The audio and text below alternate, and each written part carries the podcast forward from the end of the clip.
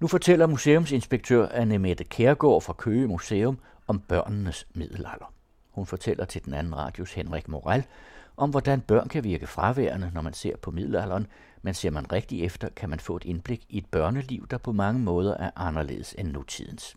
Udsendelsen er en del af serien Museer skaber viden. Hvis man ser billeder fra middelalderen, for eksempel går ind i en kirke, inde i kirken, der ser man bare et barn, Jesus barnet. Ja.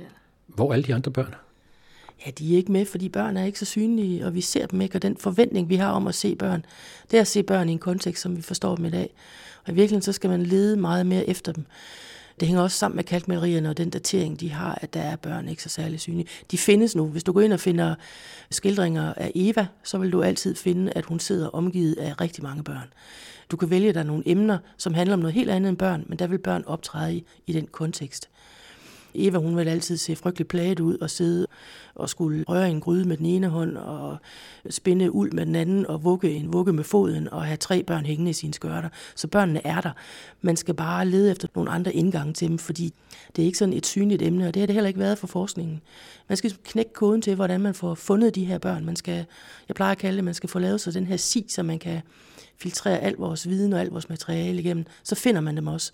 Men øh, det er nogle andre indgange, man skal finde til materialet. Hvor er de så henne? De findes jo selvfølgelig i de arkeologiske kilder. Hvis du begynder at undersøge alle materialerne fra bygravninger, så finder du faktisk legetøj i langt større grad, end man kunne regne med. Det står bare sjældent sådan som udstilling af legetøj eller samling af legetøj, men det er der. Man kan se overordnet set, så er der forskellige grupper af legetøj. Der er bolde, der findes læderbolde, der findes små marmorkugler, der findes snoretoppe, der findes tyndebånd, der findes en hel masse ting, som er det, man kan kalde for idrætslegetøj. Så er der det, som man kan kalde for legetøj, som imiterer de voksnes liv. Og det er meget stedspecifikt og meget kønsspecifikt i virkeligheden. Det stedspecifikke ligger i, at det afspejler den dagligdag, som de voksne har, der hvor de er. Det vil sige for eksempel på Færøerne, der finder du rigtig mange små træbåde, fordi Færøerne er et samfund, hvor man lever af at sejle rigtig meget og fiske rigtig meget, så derfor leger børnene med små træbåde. De samme træbåde finder du i Bergen i de tidlige vikingtidslag. Vi starter i Ladoga i de små vikingtidslag, hvor det at sejle er en meget, meget vigtig del af det, de voksne laver så er der det kønsspecifikke i det, som går på, at du har det, som man kan tage pigelegetøj og så drengelegetøj. Pigelegetøjet, det afspejler i lige så høj grad de voksnes verden. Det er typisk små dukker, altså det handler om børnepasning. Det er ting, som imiterer huskeråd fra husholdningen, som handler om at lave mad og spise og alt sådan noget. Og drengene, det er sådan, han har sagt, Lego-biler og lastbiler og supermænd. Altså de har svær, de har ridder til hest, og de har sådan nogle spil, som øh, handler om øh, at slås og krig og helte og sådan nogle ting. Og i virkeligheden kan man sige, det er jo ikke særlig meget anderledes i dag. Og det er selvfølgelig også derfor, at vi nemmest kan erkende de her ting, fordi de taler direkte til os i dag. Men i det arkeologiske materiale, så findes legetøjet faktisk i de her grupper. Så der kan man se, at børnene er synlige. Så er de faktisk også synlige i kunsten og i litteraturen og i de skriftlige kilder. Igen så handler det meget om, at man skal finde den rigtige si og det rigtige filter. Når man kigger i kunsten, så er der ligesom to genrer primært. Der er dem, hvor man ligesom illustrerer det her billede af familien, eller billede af den rige familie og ting og sager. Og der står børnene jo tit som en del af familien. Altså de optræder også på gravminder og andre ting. Groft sagt svarer det for eksempel til et konfirmationsbillede af hele familien, hvor man er legnet op i sit fineste tøj og står sammen med hele familien og hele slægten. Og det er på en eller anden måde sådan pligtbilleder, kan man sige, som ikke viser børn som børn, men børn som en del af den her slægt, den her familie. Og så er der dem, som prøver at vise børnene som børn. Altså hvor børn leger, eller hvor børn de øh, laver aktiviteter, som er specifikke for børn. Det vil sige, at sammen med andre børn øver sig, hænger ud, vil man kalde det i dag, eller arbejder sammen med de voksne. I de skriftlige kilder skal man igen lede, der er det sådan noget med at kigge på, øhm, hvordan man beskriver børn, børns rolle, børns identitet, hvad man forventer af børn, hvad man vil med dem. Endelig så er der også nogle litterære værker, som er skrevet til børn, som er ment som sådan opdragende værker. For eksempel Henrik Harpestreng, som er en beskrivelse af, hvordan man som dreng øh, bliver en rigtig edel ridder, hvordan man bliver nobel og alt sådan ting. Men der findes faktisk også øh, bøger, som er skrevet til børns fornøjelse, til børns underholdning, til børns leg. Der er ikke nogen tvivl om, at ligesom der er en udvikling i samfundet, hvor der bliver skabt nogle rigere lag, så bliver der også øh, i de lag større rum for børnene til at være børn. Altså at man ser, hvor det at legetøj, det er noget, som de voksne i familien laver til deres egne børn, så begynder det faktisk i løbet af 13-årene bliver det noget, som nogle håndværksgrupper de laver ved siden af det, de øvrigt laver. Man ser for eksempel fra pottemagerværksteder, at de her professionelle pottemager, de ud over at lave en hel masse potter, så laver de også små heste med ryttere på. De er ikke særlig kønne, men de fungerer som, som det, vi i dag vil kalde for små biler og alt muligt andet godt. Ikke?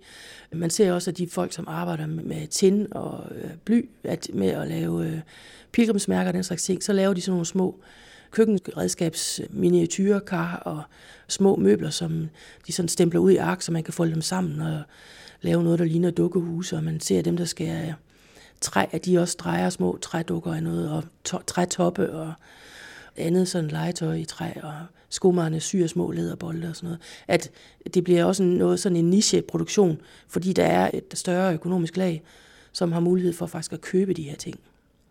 Så hvis man tager brillerne på og kigger, så synes jeg faktisk, at børnene de er næsten alle steder. Er det så også arkeologer, som ikke ser børnene? Ja, det tror jeg. Det tror jeg helt klart. Altså, vi fokuserer jo på økonomi, og vi fokuserer på samfundsudvikling, og hvis du kigger på, hvad vi arbejder med, sådan, så er det altid noget, der afspejler, hvad der optages i dag. Altså hvis du kigger rundt på, hvad museerne gerne vil fortælle historier om, så handler det om migration og immigration og voldelige konflikter og konflikthåndtering i det hele taget. Tilbage i 70'erne og 80'erne, der opstod sådan meget omkring samfundsstrukturen. Nu skal vi ikke beskæftige os med de elitære miljøer, men vi skal beskæftige os med det fattige, umældende flertal, som aldrig kommer til ord. Og sådan. Arkeologer, vi er ikke anderledes end alle mulige andre mennesker. Vi er en levende del af det samfund, som omgiver os. Så de ting, som optager os, det er jo også ting, som samfundet er optaget af. Og det er også sådan en selvopfyldende ting, fordi vi vil jo også gerne adressere de ting, som samfundet er optaget af, og bidrage med fortællinger om det. Så det er sådan noget, der bider lidt sig selv i halen. Men en gang imellem, så kan man jo godt tænke udenfor, eller tænke på noget andet. Så jeg tror måske, vi er lidt bedre til nogle gange at fange børnene, simpelthen fordi øh, vi ser dem, altså umiddelbart, også øh, når vi graver i, på kirkegårdene. Det er et andet sted, hvor man kan sige, at vi virkelig finder børnene, det er på kirkegårdene. Der ligger de jo alle dem, som ikke blev så gamle. Og det taler meget direkte til os som arkeologer. Vi kan ikke overhovedet lade være med at beskæftige os med dem i den kontekst. Men det, som man måske også kunne øh, tænke, når man siger børn, de bliver jo bare opfattet som små voksne. Ja, det er nok noget af det, man hører allermest om, man bliver spurgt allermest om. Hvis man skal prøve at se, hvor den kommer fra, den der, så forstår jeg godt, hvorfor man tænker det. For når man ser alle de der opstillede billeder, alle de der, som er sammenlignet med moderne konfirmationsbilleder og bryllupsbilleder og sådan noget, så ligner de voksne. De står i voksentøj. Men det gør vi jo også i dag. Altså, det er jo ikke ret meget børnetøj, vi har, ud over det, som flyverdragten, som de har på i børnehaven. Så er der ikke, og sko med velkur og sådan nogle ting, så er der ikke så meget tøj, som er fuldstændig specifikt lavet til børn. Det er jo voksentøj og miniatyr, kan man sige. I 60'erne begyndte den genre af historieforskerne, som man kalder for mentalitetshistorien, den begyndte at arbejde med anderledes ting, øh, med ting som køn, med ting som alder, og også sådan noget som børn. En af de helt store inden for den genre, en franskmand, der hedder Philippe Arié, han skrev, at børn var faktisk voksne, men når man går ham på klingen, så er det ikke fordi, at han er gået i kilderne for at se det her. Så er det simpelthen fordi, han siger, der døde simpelthen så mange børn, at jeg kan ikke forestille mig, at forældrene har haft mulighed for at have en relation til deres børn. Og man sendte også rigtig mange børn væk, og de få børn, der overlevede, de arbejdede hele tiden sammen med deres voksne. Så jeg tror, at man har set på dem, som om de var voksne. Og den har på en eller anden måde simpelthen bare bidt sig fast som en historie, man har valgt at holde fast i. Det er der så nogen, der tog fat på i løbet af 80'erne og 90'erne, og især omkring 2000, og ligesom pille ved den tese, for den har faktisk stået uimodsagt i ja, næsten 30 år, hvor øh, især englænder er gået ind og arbejdet helt bevidst med at prøve at sige oplysninger om børn fra i kilderne. For eksempel sådan en som øh, øh ham forfatteren, som ligger den bog af her, Nicholas Orm, men, men han er en del af en flok af englænder, som arbejder helt bevidst med børn i historiske kilder i middelalderen og i perioden efter middelalderen. Og han finder rigtig mange forklaringer på, hvorfor det, som for os er fuldstændig uforståeligt, ikke nødvendigvis betyder, og slet ikke faktisk helt konkret ikke betyder, at børn ikke var børn. Det er noget, vi har rigtig svært ved at komme over i dag og skralde af os selv, og det er det der med de mange børn, der dør. Hvis man kigger på tallene, en almindelig familie får mellem 6 og 8 børn, og jo rigere der er, jo flere børn får du. Man har eksempler på, at der er familier, der får over 20 børn. Men hvis du kigger på, hvor mange der faktisk overlever og selv stifter familier, så ligger det et sted mellem 2 og 5 børn per familie. Og det er jo ikke ret mange. Og det der med at skulle føde så mange børn og begrave så mange børn, det kan vi simpelthen ikke rumme i dag. Vi kan ikke forstå, hvordan man har kunne gøre det, hvordan man har kunne håndtere det. Sådan en bihistorie.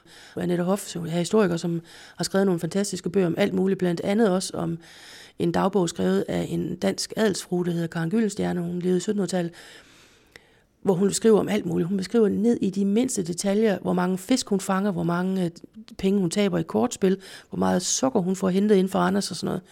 Men hendes egen børnefødsler og hendes mange egne børn, der dør, det skriver hun overhovedet ingenting om i den der dagbog. Og jeg kan huske, at jeg talte meget med Annette om det. For hende var det simpelthen uforståeligt. Og hun kunne ikke få sig selv til at sige, at det er fordi børn ikke betyder noget. Altså jeg er enig med hende i, at det har betydet noget. Men at man simpelthen omgikkes det på en anden måde, end man gør i dag. I dag kan vi også kontrollere det i meget højere grad, og vi er jo ikke udsat, gudskelov, for spædbarnsdødelighed i det omfang, som man var i middelalderen.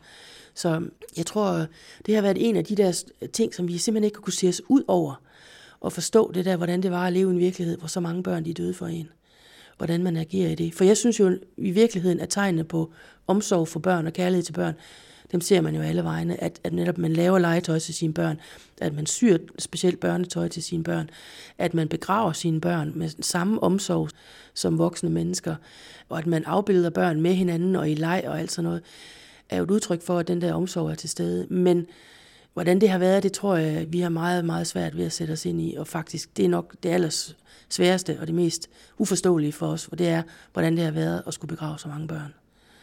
Og jeg tror lidt, den kommer deraf, det der med, at børn skulle jo bare være voksne, fordi vi ser nogle handlemønstre, som vi ikke forstår, men som jeg tror har en begrundelse og et udspring af, at det har været den virkelighed, man har været i. Og for os virker det ufølsomt, men det var nok sådan, det var. Ikke ufølsomt, men en helt anden kontekst og et helt andet indhold. Man kan jo træffe samfund i dag, hvor der også er højt børnedødelighed. Helt sikkert. Der kan man jo godt høre på folk, at de rent faktisk har nogle følelser over for deres børn. Jamen det har de helt bestemt. Og det, det tror jeg er en biologisk ting. Selvfølgelig har vi det, fordi hvis ikke vi havde det, så er der ingen af dem, der vil overleve, så vil vi slet ikke få børn, så vil vi jo bare poppe dem ud og, og slå dem ihjel. Men det gør vi jo ikke. Altså, det er jo dem, der bærer vores følelser, vores håb, vores slægt fremover, vores fremtid og alt sådan noget. Så det har de også gjort for middelalderen. I, faktisk det der med, med børns betydning for slægten, den har været langt større i dag, dengang, end den er i dag. Ikke? Altså, det var ikke sig selv nødvendigvis, man sled og slæbte for. Det var jo slægten og eten, og en slægt, det betød rigtig meget. Og det gjorde så, i den kontekst har børnene også gjort det. Det er jeg ikke i tvivl om. Kan man sige noget om, hvordan man opfattede børn i Danmark? Det er lidt sværere, end det er at sige det på europæisk kildemateriale. Jeg tror så ikke, det adskiller sig så vildt meget fra, hvordan det har været i Europa. Der er bare nogle ting, som er specifikke og lokale og, og geografisk bestemt. For eksempel sådan noget omkring navngivning. Så udvikler det sig meget over tid. Det er jo lidt sjovt, det der med navngivning. Det har en stor symbolik. Dit navn, det er den, du er. Men det er til gengæld den ting, som du overhovedet ikke har nogen indflydelse på selv. Du har ikke selv valgt det. Det er din øh, slægt, der har bestemt, eller din familie, eller hvem det nu er, der har bestemt, at du skal have det her navn. Men det bliver meget en del af dig, og den person, og den identitet, du har. Man kan se, for eksempel fra engelske kilder, at omkring navngivning, så udvikler det sig meget hen omkring noget, at det er dem, som er fader til et barn, som bestemmer navnet, eller de får samme navn som faderen. Man har i England, øh, i hvert fald fra 1300 eller midten af 1200 og frem efter et system, hvor man har øh, to fader af samme køn og en fader af det andet køn. Og hvis du har en flok af børn, så kan du godt, hvis du for eksempel har en rig, barnløs onkel, bede ham om at være fader til flere af dine børn. Så du kan have seks drengebørn, for eksempel, hvor de fire af dem de er døbt John, og øh, syv piger, hvoraf de tre af dem er døbt Agnes.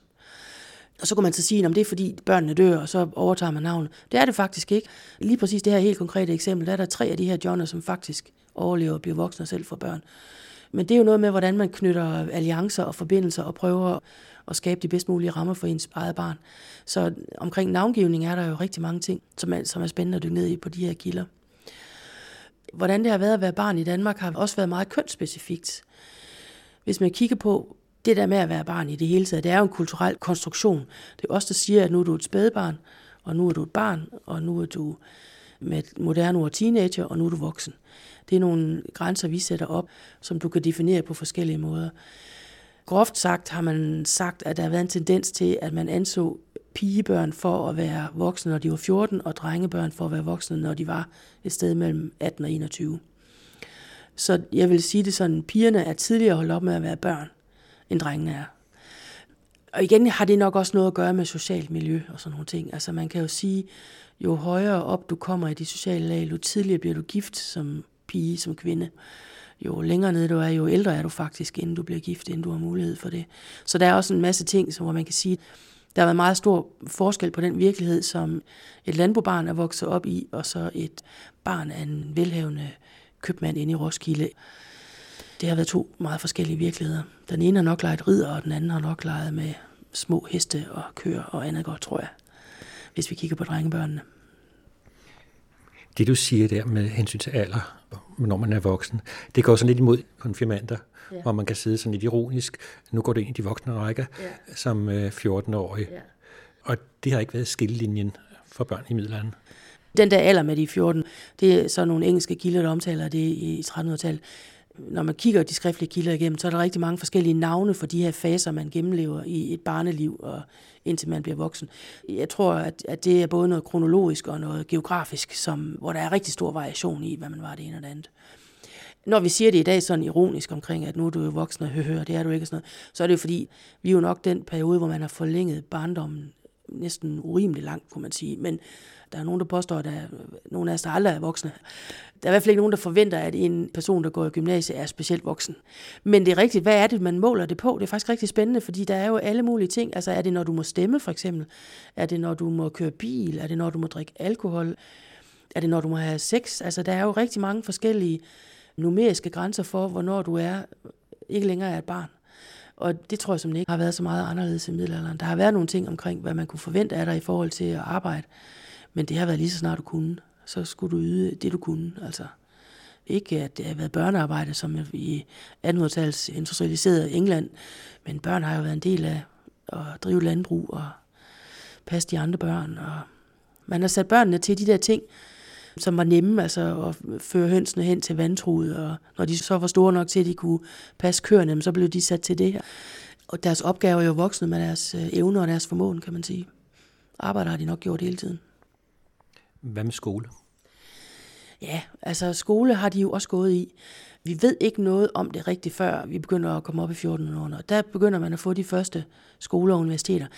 Der er ingen tvivl om, at i klostermiljøer har man haft skoler, eller man har undervist børn. Det var i klosterne, man kunne lære at skrive latin og lære at læse og skrive.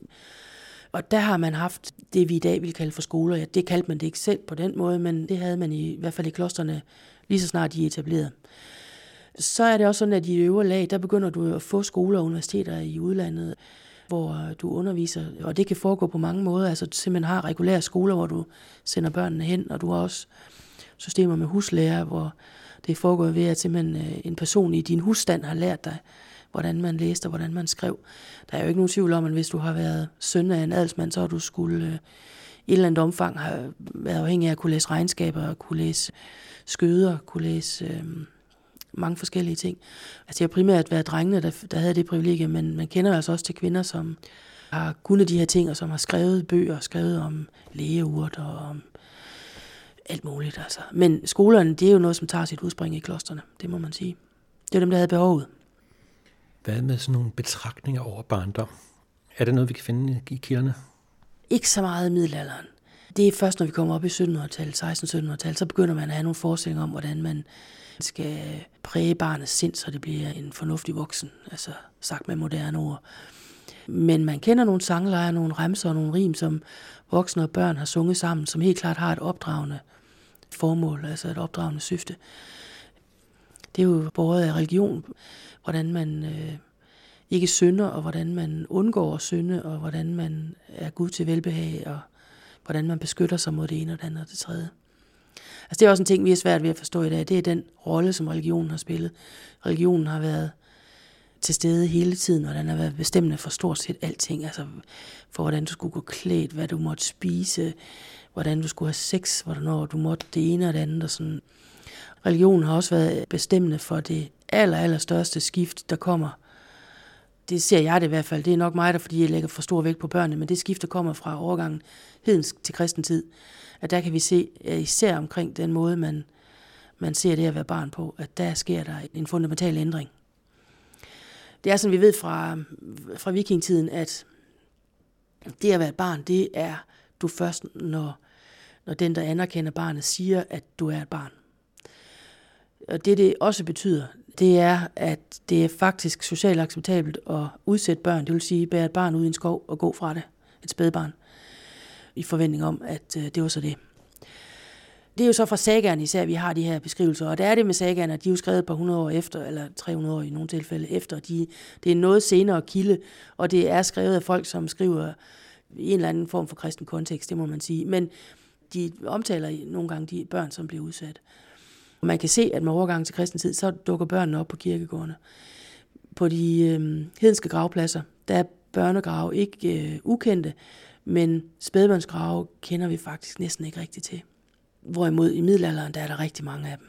Og når man så i ovenkøbet tager i betragtning, at spædbørnsknogler er så små, at de er noget af det første, der forsvinder, og også at spædbørnsgrave typisk ikke bliver gravet så langt ned, hvilket gør, at der er langt, langt færre af dem bevaret, end der vil være, hvis, hvis bevaret, alle, alle grave ville være intakt bevaret. Så er der rigtig mange små børn på kirkegården. Og det er det der med, at de skal døbes med det samme, så de har muligheden for at få syndsforladelse. De er jo fandens indtil de bliver døbt, så det skal gå rigtig, rigtig stærkt. Det er først øh, længere op i tid, at det ligesom bliver på en bestemt dag, og det bliver en søndag, og det er faktisk først op i nyere tid, at, at det bliver flere søndage efter på et eller andet tidspunkt, hvor det passer ind i familierne. Men det er jo også fordi, at det ikke længere er så allesteds nærværende, det der med, at børn kan dø som små. For i middelalderen, der blev de døbt øh, tidligt med det samme nærmest, som at de kunne blive begravet som, som kristne. Det var meget, meget vigtigt. På kirkegårdene, der er børnene, der er de virkelig til stede. Det kan man se. Hvordan er du egentlig selv kommet ind på det her område? Ja, det skete for mange år siden, mens jeg læste som overspringshandling, så gik jeg ud i det fantastiske bibliotek, der var på Moskva dengang, og som stadigvæk er der med et andet sted, og faldt over en artikel i et etologisk tidsskrift. Det var altså ikke sådan, når jeg skulle læse. Jeg skulle læse et eller andet kedeligt om kirker, tror jeg nok. Men i hvert fald, så sidder jeg og læser den her artikel om en etnolog, der beskriver et besøg i en øh, alpelandsby øh, nede i Østrig, hvor der sidder nogle børn og leger med nogle pinde, og han forstår ikke de der pinde, og han går hen og snakker med dem, og de fortæller ham så, jamen det er jo køer. Det her det er så sådan en sætterbebyggelse, hvor det man faktisk lever af, det er at have de her køer, som producerer mælk, som man så laver ost af og andre produkter. Der er jo streger på de her pinde, og de fortæller, hvad det er for nogle køer, om det er en ko, om det er en øh, tyr, om det er en kald, om det er en kvige, om det er ko, der er gravid med en kald. Det er simpelthen sådan for mig sådan en øjenåbner om det der med, at det her, det vil vi jo aldrig nogensinde fange i et arkeologisk materiale. Vi vil finde nogle pinde med nogle streger på, og hvad i alverden vil det være? Det var simpelthen sådan en øjenåbner i forhold til, at børn, selvfølgelig er de der, og selvfølgelig er de til stede, men hold op, hvordan i alverden har jeg som arkeolog en kinemands chance for at finde dem i det arkeologiske materiale. Men det blev på den anden side også en øjenåbner for, jamen, hvor er de henne? Altså, hvad, hvad kan jeg forvente? Er der nogle ting, som er mere tydelige, synlige, mere sådan helt øh, sikre eksempler på børns leg og børns legetøj? Det blev ligesom til sådan et filter for rigtig mange ting. Altså hver gang jeg gik bøger igennem, der handlede om byarkeologi, og måske handlede om keramik i Visby eller et eller andet. Hov, hvad var det for nogle små marmorkugler, man havde fundet, som man havde leget med, når jeg skulle læse noget om bødkåret kar. Hov, hvad var det for nogle trætoppe, som man havde leget med? Musikinstrumenter, hvad er det for nogle små fløjter af og sådan nogle ting? Øh, skulle skrive noget om keramik, nogle fade fundet fra et værksted, kæmpestort, øh, næsten industrielt værksted nede ved Rinenegnene. Hov, hvad er det for nogle små lirheste, som de så har siddet med her? Så det blev sådan en indgang til øh, en eftersøgning af børnelegetøj i det her arkeologiske materiale. Og så viste det sig jo faktisk, at der var rigtig meget af det, når først man ligesom fik de briller på og, og fandt den si, som var det filter. Øh, og det var så, kan man sige, den arkeologiske indgang til det, og det betød så også, at jeg begyndte at interessere mig rigtig meget for, hvordan historikerne har arbejdet med børn, fordi der er jo ingen tvivl om, at de har øh, nogle helt andre kilder, altså en hel masse andre kilder, og en større øh, mulighed for at kigge øh, på tværs af tid og, og regionalitet og sådan nogle ting. Det er jo rigtig mange, der har arbejdet med det, så der er meget at læse om, men det er også noget, som man kan se, altså på mange måder det der med at være barn. Det taler også til voksne, fordi vi kan jo alle sammen huske, hvordan det er at være barn. Så det vækker nogle følelser, det vækker nogle minder, og det vækker nogle erindringer. Og det tænker jeg faktisk tit på, når jeg ser billeder af børn. hvor når man ser dem sådan umiddelbart, så ser man bare et barn i voksentøj. Men der er et eller andet lille detalje, som viser mig, at her er det helt tydeligt et barn og et barns situation, han skildrer. Altså for eksempel, der er et billede fra midten af 1600-tallet af en dreng i, med peruk og fint øh, tøj og alt muligt andet. For alt, hvad du kigger på ham, så er han en voksen. Og så står han ved et bord, og der ligger bøger og skrivepind og sådan noget. Og det var garanteret det, han burde lave, nemlig hans øh, lektier, hans hjemmearbejde. Men det, han står og laver, det er faktisk, at han leger med sådan en lille snortop. Og det er jo et barn fanget i en leg. Det kan godt være, at det er et voksen setup og alt muligt andet sådan noget, men den kunstner har jo ville formidle oplevelsen af at være barn. Berømte billedlige kilder til børns leg, det er et billede af Peter Bruegel, som han malede i 1559, og som simpelthen hedder Children's Games på engelsk. Det har en anden titel på Holland, som jeg ikke kan huske.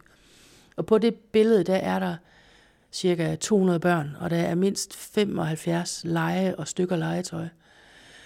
Men når jeg kigger på dem, som taler direkte til mig, og som også er aller, aller mest levende gengivet, så er det lege, hvor børn simpelthen bare 100% ren børn.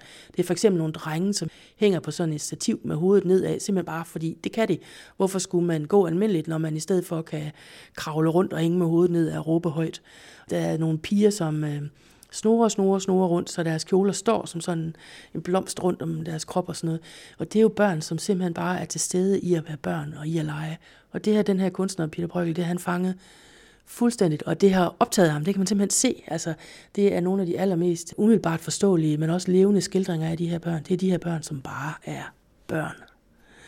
Så når først man begynder at kigge på det, så synes jeg, det er svært at lade være men det er ikke en del af dit arbejde her på museet at skulle beskæftige dig med børn? Overhovedet ikke. Ikke i nogen kontekst. Jeg sidder og laver en hel masse museumsarbejde, kapitel 8-arbejde. Jeg står for udgravninger, jeg står for økonomi og personalehåndtering og styring og planlægning og alt sådan noget. Det er slet ikke en del af det.